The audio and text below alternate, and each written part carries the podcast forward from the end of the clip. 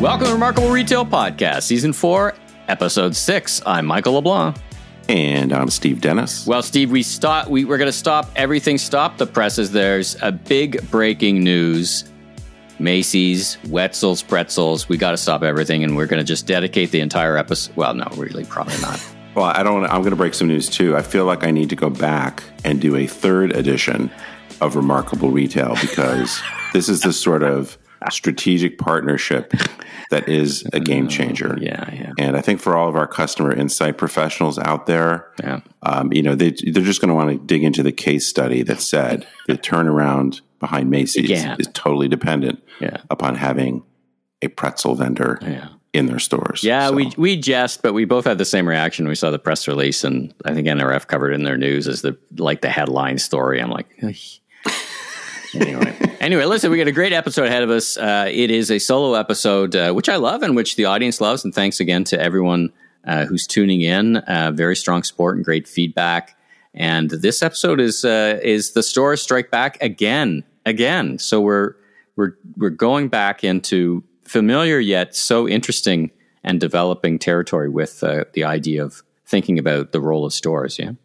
Yeah, I mean, I think we're, you know, we have talked about aspects of this certainly, uh, and you know, I don't want to preview things too too much, mm-hmm. but I think it's just it's been really interesting, and we'll talk in in the news in a second about kind of some data that supports this, but but how physical retail is kind of having its day, despite you know. You know, obviously the retail apocalypse narrative, but I think, you know, this whole idea that e-commerce was so accelerated during the pandemic and mm-hmm. yet mm-hmm. stores still seem incredibly important, different, but still incredibly important. So we'll unpack that a bit. There is no question the uh, the news of, of their demise was quite quite early, and and as we always knew, wrong in the way it was presented uh, in the current in the in the narrative. Anyway, so supporting that, let's jump into the news. Uh, current news. There's a bunch of numbers that came out for January and some other stuff that's happening around. Of course, the news is talking this ridiculous month over month, but talk about your insight about year over year uh, retail in the states and and what's uh, what are you seeing in the numbers?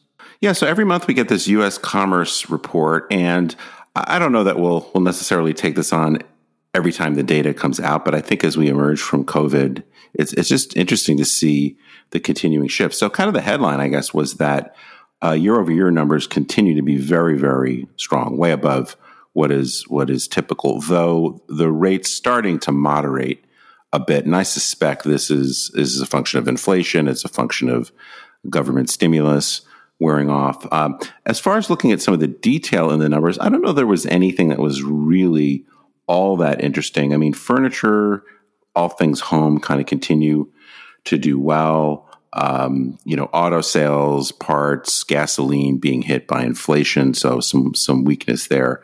Uh, but um, and when we're not quite seeing the return, though, I think this is going to change pretty quickly of a shift back to eating out at the expense of grocery. Grocery still looks to be quite strong, Yeah. and restaurants are kind of eh. But the uh, what I thought was the most interesting thing, and Jason Goldberg, our friend Jason Goldberg, um, was uh, was sharing this on LinkedIn uh, yesterday. We're recording this on Friday, uh, but the uh, share of e-commerce to the total actually went down. Mm-hmm. So there's a little bit of fun with numbers here because physical retail is still so much bigger than e-commerce that Yeah. even though the rate of e-commerce is quite strong, because physical retail is doing quite well, it actually affected the overall penetration numbers. And Brendan Witcher, another friend of the show from Forrester, was also talking about how he had predicted that this was going to happen. And um, I, I, you know, we've talked about this kind of rebalancing that's going on. But uh, but but it's it's quite interesting after all the you know ten years of e-commerce acceleration, death of stores that that we've actually got the the first quarter or the first month, I guess, uh, where the share of e-commerce to the total has actually taken a reversal. Now I think it's going to take several more quarters before we kind of really see Yeah. how this settles out. But that, I thought that was interesting and really kind of speaks to some of the things we're going to get into in the rest of the episode. Yeah, it's actually a good setup, almost as if we uh, almost as if we planned it. Um, let's let's dive in a little deeper. Uh, Walmart, a couple of earnings. I want to talk about uh, both Walmart earnings and on this side of the border, uh, Canadian Tire earnings. But let's uh, start with your observation about uh, Walmart's earnings. Yeah, Walmart reported uh, this week, and uh, while their sales growth was was overall kind of anemic, there are a couple of interesting things. First of all, one, and this is just a reminder of how how badly some companies were hurt by the depths of the COVID crisis. They had a uh, what is it? It's like a four billion dollar swing in operating earnings. They had uh, very substantial net income this past quarter, uh, but that compares to losing over two billion dollars a year ago. So huge reversal in fortunes there. Uh, their same store sales in both the Walmart brand and Sam's Club were pretty strong in the U.S., not so much internationally. Uh, but an interesting number, and again, this is where we kind of get into this like two year stack, three year stack. Their U.S. e commerce sales only grew by 1% year over year. So then you kind of go and go like, well, what the hell's happening there? But that's a 70% increase from two years ago. So again, you have this kind of um, very strong e-commerce growth, some moderation just because of the real spike we saw during the depths of the pandemic. Yeah, and I also noticed one little thing that uh, their advertising revenue had peaked. I think it was kind of close to two billion dollars, which is just interesting to me because last episode or the episode prior we were talking about uh, Amazon's finally breaking out their advertising revenue. So it's not the only game in town, right? So you know, in absolutely, store, yeah, absolutely not. They got a nice network in store where the vendors can buy uh, what they need to buy and get in front of uh, and get in front of the customers. So, um, you know, it's interesting. I, I, just caught that. I thought it was interesting. All right, let's talk about Canadian Tire, this side of the border. Of course, breaking news uh, that today is Friday. They are uh, they're breaking up the Ottawa demonstration. The borders are are clearing. We're seeing. I'm seeing on social media the uh, the protesters are complaining that no one's being read their Miranda rights. But of course, you know, this is Canada, and there are no Miranda rights here. So uh, I was going was going to say, is that is that a thing? That is not a thing on this side of the border. but uh, anyway, I, our education system fails us every now and then. Uh, yes, but the, the dumb is strong in the, in these folks. It, it is. Um, but Canadian Tire put out blockbuster results. Have been doing very well. I mean, they're in the you know they, they're in the right category. They've they've overcome store challenges. You know, stores being only able in some ways to operate at 50% uh, in a couple of major provinces. Uh, EPS shares earnings was up 5%. You know, just great numbers. Comparable sales grew 11% in the quarter, 8% for the full year. Uh, so Canadian Tire, you know, long, you know, many pundits many years ago, decades back when other big box hardware stores came to Canada, they thought Canadian Tire was really going to suffer, but they've just strength upon strength and their logistics expertise is just fantastic. So they really, they're really nailing it on uh, on their many many banners. Right, Canadian Tire, the store, Sport Chek, uh, big uh, sporting retailers, Mark's.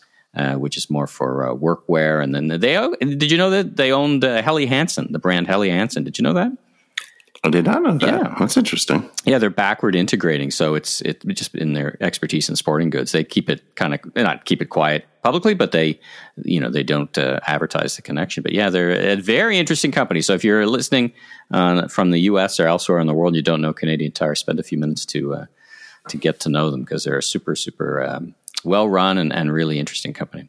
So other things in the news. I mean, we were kidding about uh, Macy's, but uh, we've got some other uh, odds and sods in the news to kind of wrap us up. DoorDash earnings or lack thereof. I think that's an interesting footnote, if you want to say, on on where we are with grocery and restaurants. What did you, what did you think about the DoorDash earnings? Did anything pop out in your mind about those?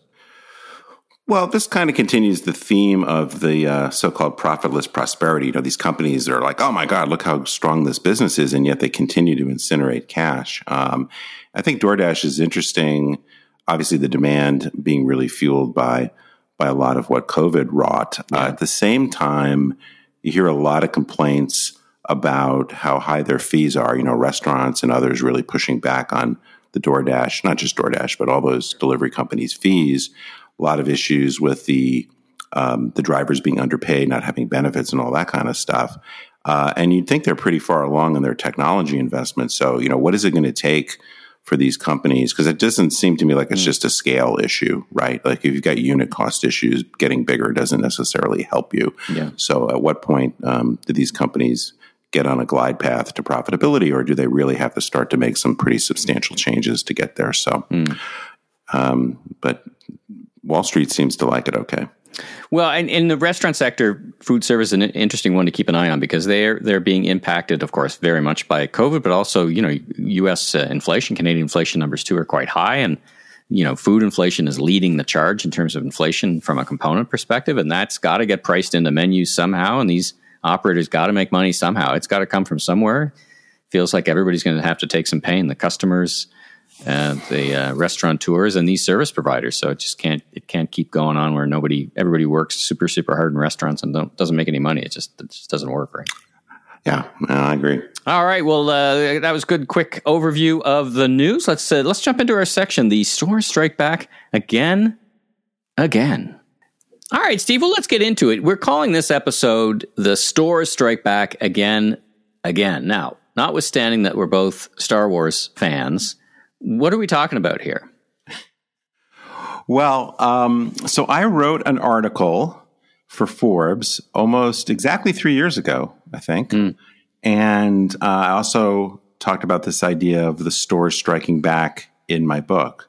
When I wrote that article, and then you know subsequently kind of expanded upon in my book, the point I was mm-hmm. trying to make about the stores striking back, it was a bit of this anti-retail apocalypse narrative, which mm-hmm. I hope by now we've we've kind of moved beyond that. But what I was was trying to get at was that it seemed like there were quite a few retailers, uh, particularly some pretty big established retailers, that were starting to invest in their stores again.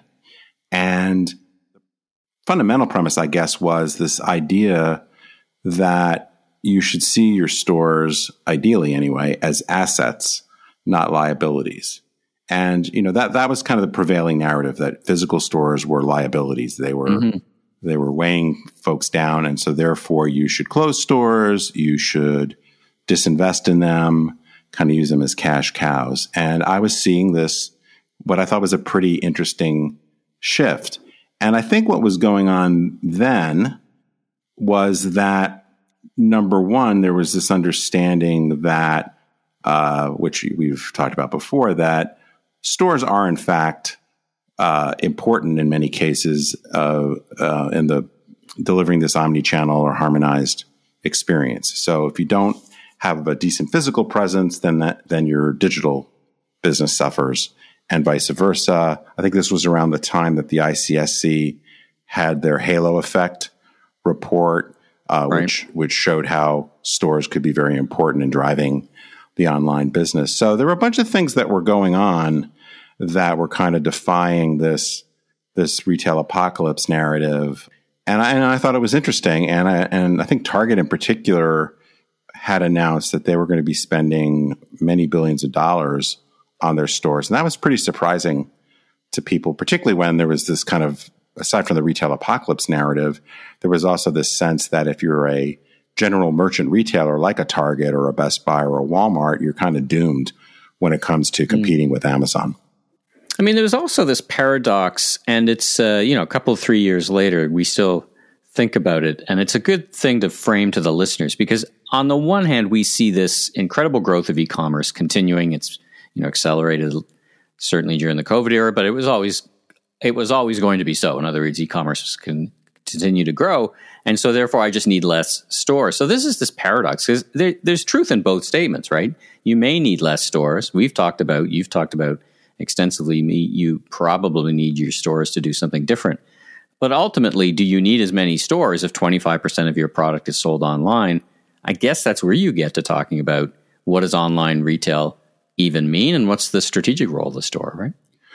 Well, perhaps the best way to to answer that question, and I know we've talked about this a little bit as well, is is understanding the difference between buying versus shopping. And you know, so much of retail for a long time was really having a physical store be a place to display product and go pick it up. Mm-hmm. And if if that's really all your physical store is doing, then there's a pretty good chance that a lot of the value of displaying inventory and having inventory available for customers to take with them, you really risk having a lot of that move online. Ideally, it moves to your dot com business, but but right. you know, in that sense, if it's just all about having these kind of expensive warehouses and displaying a lot, then I think clearly you need less space over time. Understanding the role of the store is critically important. So if that's all your store is about, yes, you you risk having that migrate uh, and continue to migrate aggressively to pure e-commerce.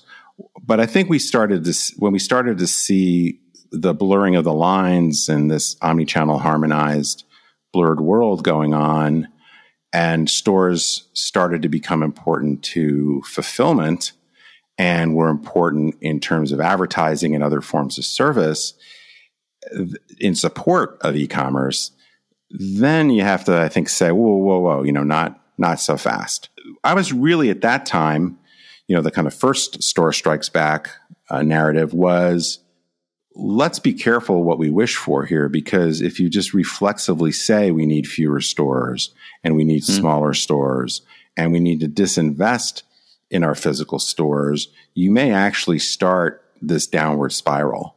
Yeah, you may, and, you may actually get what you want, which is a, in unintentional consequences. You may get yourself a smaller business. Right? Exactly, it's and I and I think you know there's other things going on, but I think you can clearly see. I mean, there's many many examples of retailers mm-hmm. that have been closing stores over the years, particularly the the department stores that haven't improved their fortunes.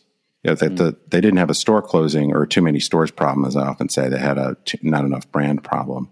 Yeah. So, so like I said, I think it, there was this kind of interesting. I was trying to communicate a reaction that uh, you know, not so fast or don't be too simplistic about if everything moves online or more stuff moves online. Not everything's moving online, but if more stuff moves online, that means we have to close stores. That means we have to make them smaller. That means we have to limit mm. our investment. So that was the that was the first shift. And as it turned out, uh, a number of the retailers that I mentioned earlier, but you can add Tractor Supply and Home Depot and a bunch of others to the list because they actually started to make that shift and started to invest in their stores more differently, for sure, but but started to realize their importance in their total brand performance. They actually initiated a lot of things pre-COVID that turned out to actually serve them very well during COVID, which of course I don't have any reason to think they that was the driver that they yeah. that that was a scenario they were protecting against. They were doing it just because it was smart business. Well, in your mental framework, if I take you back three years, and even if I take you back to when you wrote your 2022 predictions, because that's also where this comes up, the store strike back again and again. Is um, were you thinking of the competitive advantage of stores vis-a-vis, you know, the fists of stone, as our guest Scott Galloway would describe them, of someone like an Amazon who can, you know, is obviously getting to a point where they're going to get everything to everybody potentially within a very short amount of time. And there's, you know, there's a lot, a lot of people who can invest at the pace to achieve the same thing, unless you've got stores. Even then, were you were you contemplating that as part of the future, in addition to what you're describing as the the broader strategic role? Well, I was. And one of the reasons why I pushed back pretty hard on the retail apocalypse narrative was I felt like it ignored the value that physical retail can bring in certain circumstances, not, mm. not all. So if you just say, well, everything that can possibly go online will go online, that leads you to, do some things that will cause you, as we talked about mm-hmm. a second ago, you know, could make matters much worse, start a downward spiral. But there's also opportunities to to counteract uh, some of Amazon's perceived perceived value uh, mm-hmm. or advantages, I guess, or just in general, e-commerce's advantages. You know, one of the things I know what's come up many times is that fulfillment in e-commerce tends to be pretty expensive. And so rather than paying somebody to go take the product to somebody, having the customer do the work and come to your store mm-hmm. often is way more profitable. And that was the other thing that I uh, that I realized was at some point, well, somebody's going to say, well, wait a minute, it's actually not in all cases, but in many cases, it's actually very, very disadvantageous to our profitability to let customers migrate to the e-commerce channel, even if it's our e-commerce channel.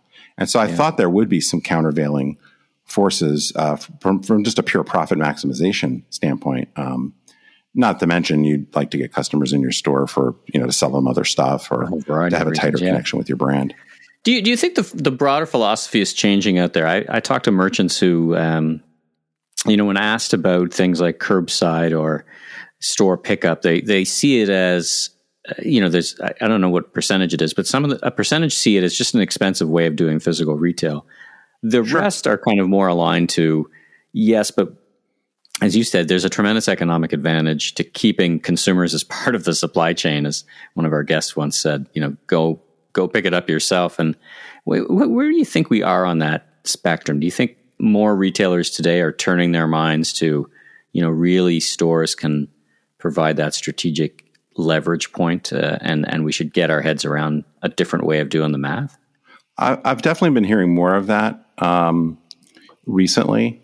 Uh, certainly, you had some retailers that that realized that and were acting on it. I, I think there's this aspect of, I mean, there's the gravitational pull of of things moving towards e-commerce that no given no one retailer mm-hmm. can do anything about, and so you don't want to you don't want to have a fight with gravity, as I often say, because gravity always wins. Um, but but any good retailer, and you know this very well, there are things you can do to merchandise your assortment or set your pricing strategy or mm. create other incentives to get your mix to be more favorable. So I think you have to be really clear about, you know, accept the things you cannot change uh, but focus on the things that that you can. And there are definitely opportunities to to um, mix your way to or merchandise your way to a more profitable mix. I, you know, probably part of what what happened, and you know, when I say the stores strike back again, the first part of that, without adding the additional again, was during the height of COVID. Obviously, we saw this massive shift towards all things digital and online. Mm-hmm. Mm-hmm. But at the same time, we saw stores get much more involved in e commerce fulfillment. And I think that gave many retailers a greater appreciation for the role of stores more broadly. Mm. I think it also made it pretty obvious, just from a um, cost analysis standpoint, how expensive some of this fulfillment was if you had to um, you know get a local delivery service to drive it or or even shipping things to yeah. customers' homes. Like I just you know I think that was certainly known generally, but the degree to which that happened, or um, I guess, and or retailers that suddenly had that be a much bigger part of their mix, like the the numbers just you, you couldn't escape the yeah. the financial impact uh, from that. So I think that's also causing retailers to go like, wait a minute, maybe there's a, as we hopefully get beyond COVID here, um, you know, maybe there's a better way of doing this. Well, I also think that um, volume in some cases solves some sins. In other words, we had retailers who were getting, you know, 10, 20, 30 orders a day to curbside, which is really an inconvenience. It's, it's actually, you know, you can't have much dedicated assets for that. Go to four to 500.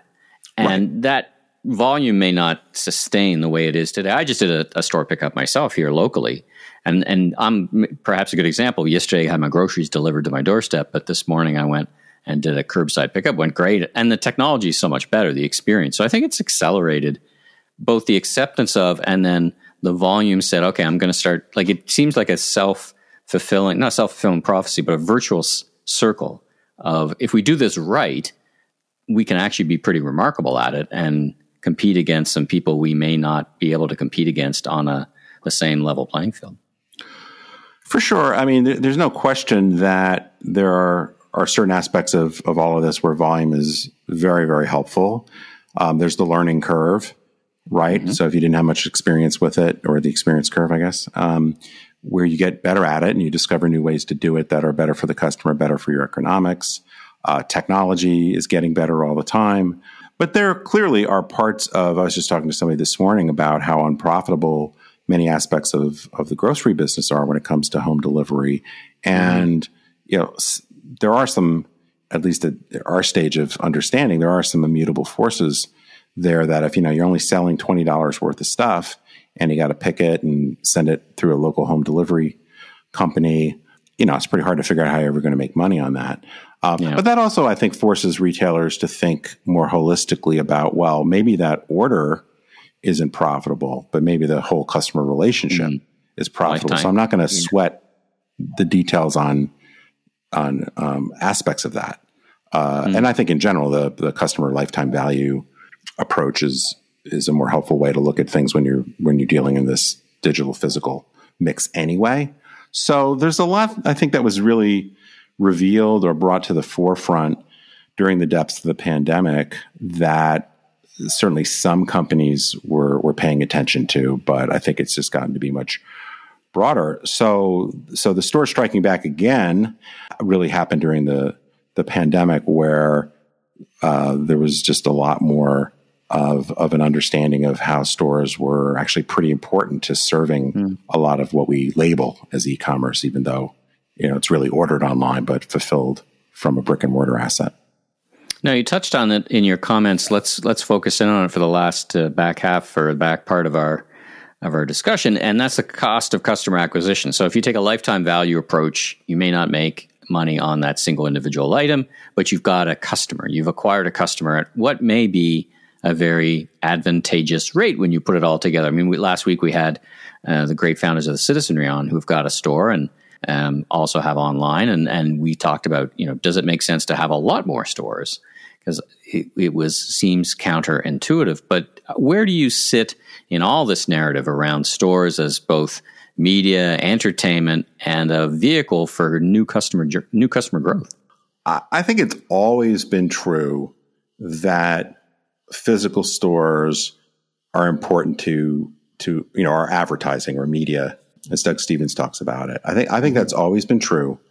We got to a period where, as digital became more important, there was this belief that stores weren't so important and all of that. And we could just go directly to the customer with low cost digital advertising. And there was a period where, you know, it was kind of the wild, wild west and where customer acquisition as, as well as customer reactivation was mm-hmm. fairly inexpensive. Uh, but, but over the last several years, that equation has really changed. And so it is the case now that, um, that stores can be particularly cost effective in acquiring new customers. But I think they're also cost effective in many occasions in reminding customers mm-hmm. uh, of you. You know, whether that's your you walk past them in the store in the mall or drive past it or, mm-hmm. or what have you. So there's a kind of billboard effect. I think many people call that of mm-hmm. the of the store. So I think it's been both the appreciation of the stores as advertising as well as some of the other roles that they can perform beyond just being places to go pick stuff up. But I also think uh, so many, particularly these digitally native vertical brands, were seeing that it was impossible to get positive customer lifetime value given the cost of, of digital advertising. So the environment has changed over the last few years. Um, that, that's, that's super important. Yeah, that's a super equation. important point. Yeah, because if, we, if yeah, you and, and I were doing this five years ago, um, it may be the case that I don't need another store. I'll just put another dollar into one of the platforms. But now that last incremental dollar or the the return on that last incremental dollar, I, I think it's up for grabs. Yeah. So, and that's that's why you know. So you know, the store strike back was kind of that three years ago thing. The store strike back again was a little bit of you know specifically what happened during the de- depths of COVID. The store strike back again, again, which I put in my 2022 re- retail predictions is I think there is kind of this this renaissance that's going on with with stores because of the diverse roles that they can play, the more kind of hybrid roles. So yes, they're a place to go get stuff, but they're a place to do buy online, pick up in store. They may have a role in e-commerce fulfillment. They're great advertising, perhaps. They're the most, um, you know, sort of emotionally connecting part of your mm-hmm. brand, if you've got something that's more experiential or salespeople or, or what have you. So I think there is this, this, you know, kind of rebirth that's going on. And the data shows that, um, you know, more stores, I think more stores opened last year than were closed for the first time in a while. Uh, but we continue to see the numbers of store openings and, and significant reinvestment in physical stores go up. And I, I do think this is, a realization of of you know a number of factors that we've talked about tilting the balance i shouldn't say the balance but mm. reinforcing that physical stores are still important the reason why i don't want to say tilting the balance is because e-commerce is is clearly going to continue to grow mm. uh, at a faster rate than what gets rung up in a physical store. So I'm not. Yeah, I'm I, was I was going to say I, I, was just actually going to say you know to be clear what you're not saying. You're not saying the brick and mortar will start growing faster in e-commerce. I mean, e-commerce growth. I mean, it, it, eventually it plateaus. It won't. Nothing goes forever. But you're not saying that e-commerce, st- that, like in other words, the revival of stores or the renaissance of stores does not necessarily equal the the, um, the slowing down momentum on e-commerce, right? No, I think there. I think overall there's an inexorable pull towards towards e-commerce, and you know there is a little bit. We've talked about this a couple of times. There's a little bit about you know what is e-commerce exactly, because there is the right, e-commerce right. where a store is really not involved, and then there's the I ordered it online, but the store is fulfilling it, so that that muddies the the waters a little bit. But uh, and I think this year you know, we saw this a little bit last year where e-commerce growth moderated because it was comparing to such a blockbuster year, uh, you know, the first year of COVID. So there, there are a little, you know, little nuances, I guess, over the next the next bit here, depending on the category. But no, I, I believe e-commerce is going to continue to pick up um, market share penetration. You know, at probably a point and a half or so a year for the next mm. several years. So you've got maybe physical stores growing three, four, five percent, depending on the category. You'll have e-commerce growing probably ten to fifteen percent, depending on the category. So you know that train has left the station. But the real thing is to number one, don't believe the retail apocalypse. Number two, don't assume because that is happening that that automatically means you should disinvest in, in mm-hmm. your stores, whether that's closing stores are just not spending as much money on them. And then the third thing is really to appreciate this hybrid approach and, you know, get really granular on what you need to do because stores are definitely different today than they were five years ago. They will be quite a bit different, I'm sure, in a few years' time than they are today. So uh, it, it's really getting down to create that hybrid strategy that will be effective, which is a blend of digital mm. and physical, not a you know, kind of either or choice. Yeah, right, right, right on. One of the uh, stores that stands out in my mind is uh, the France, uh, French-based uh, Decathlon store has just opened up a store in uh, Calgary, and it, it's an interesting store because it, it is both an experience store. It is also the Western distribution for e-commerce, and they have these you know wonderful robots uh, zipping around, and it's all with glass. So like you, you, I've seen people like watching it, like it become, you know, robots as entertainment, fulfillment as entertainment. I never saw, never thought I'd see such a thing. Yeah, mm-hmm. and we talked about this a couple episodes ago about kind of starting with a blank sheet of paper. If yeah. you get the opportunity, now you're you're fortunate if you're a Decathlon or a Warby Parker or you know these companies that are adding a lot of new stores. Um, you know, so you get to not only pick what is the hot location today, which you know that obviously shifts over time in terms of where you want to be, both mm-hmm. you know markets, but particular places within a market. You get to you know construct that store in the size and layout and and visuals in a way that is modern retail. So that's a huge advantage. But for legacy retailers, um, you know, it's obviously more expensive to try to subdivide your space or get out of a lease early mm-hmm, or whatever. Mm-hmm. But there's always going to be leases that are coming up for renewal. Um, there may be opportunities to add really different kinds of stores like Nike and Nordstrom and others, uh, Bloomingdale's yep. is doing.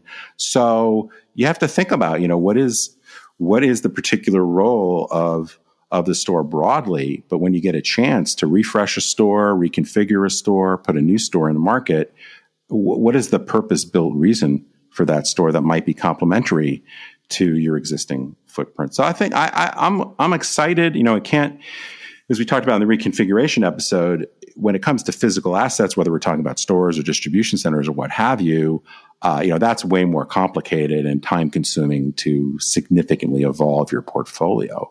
But there will be opportunities to to do that over the next few years, and uh, I hope I hope retailers will think more creatively about how uh, that brick and mortar presence can enhance their overall brand strategy in concert with what they're doing on the digital e-commerce side.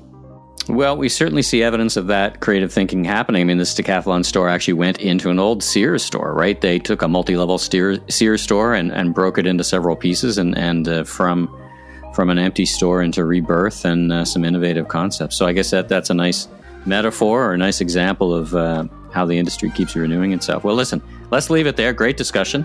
Uh, there's not a theme that uh, we'll be laying down and never coming back to. Stores and the role of e-commerce is really central to to retail these days. So uh, great discussion. And uh, as I said, let's leave it there.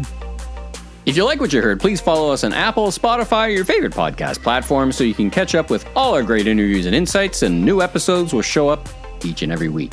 Sure to check out our YouTube channel, and last but not least, tell your friends and colleagues in the retail industry all about us.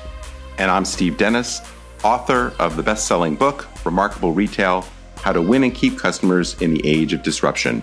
You can learn more about me, my consulting, and keynote speaking at StevenPDennis.com. And I'm Michael LeBlanc, producer and co host of the Conversations of Commerce Next podcast, the voice of retail podcast, keynote speaker, and host of the all new Last Request Barbecue Cooking Show on YouTube. And you can learn even more about me on LinkedIn or emmyleblanc.co. Have a safe week, everyone.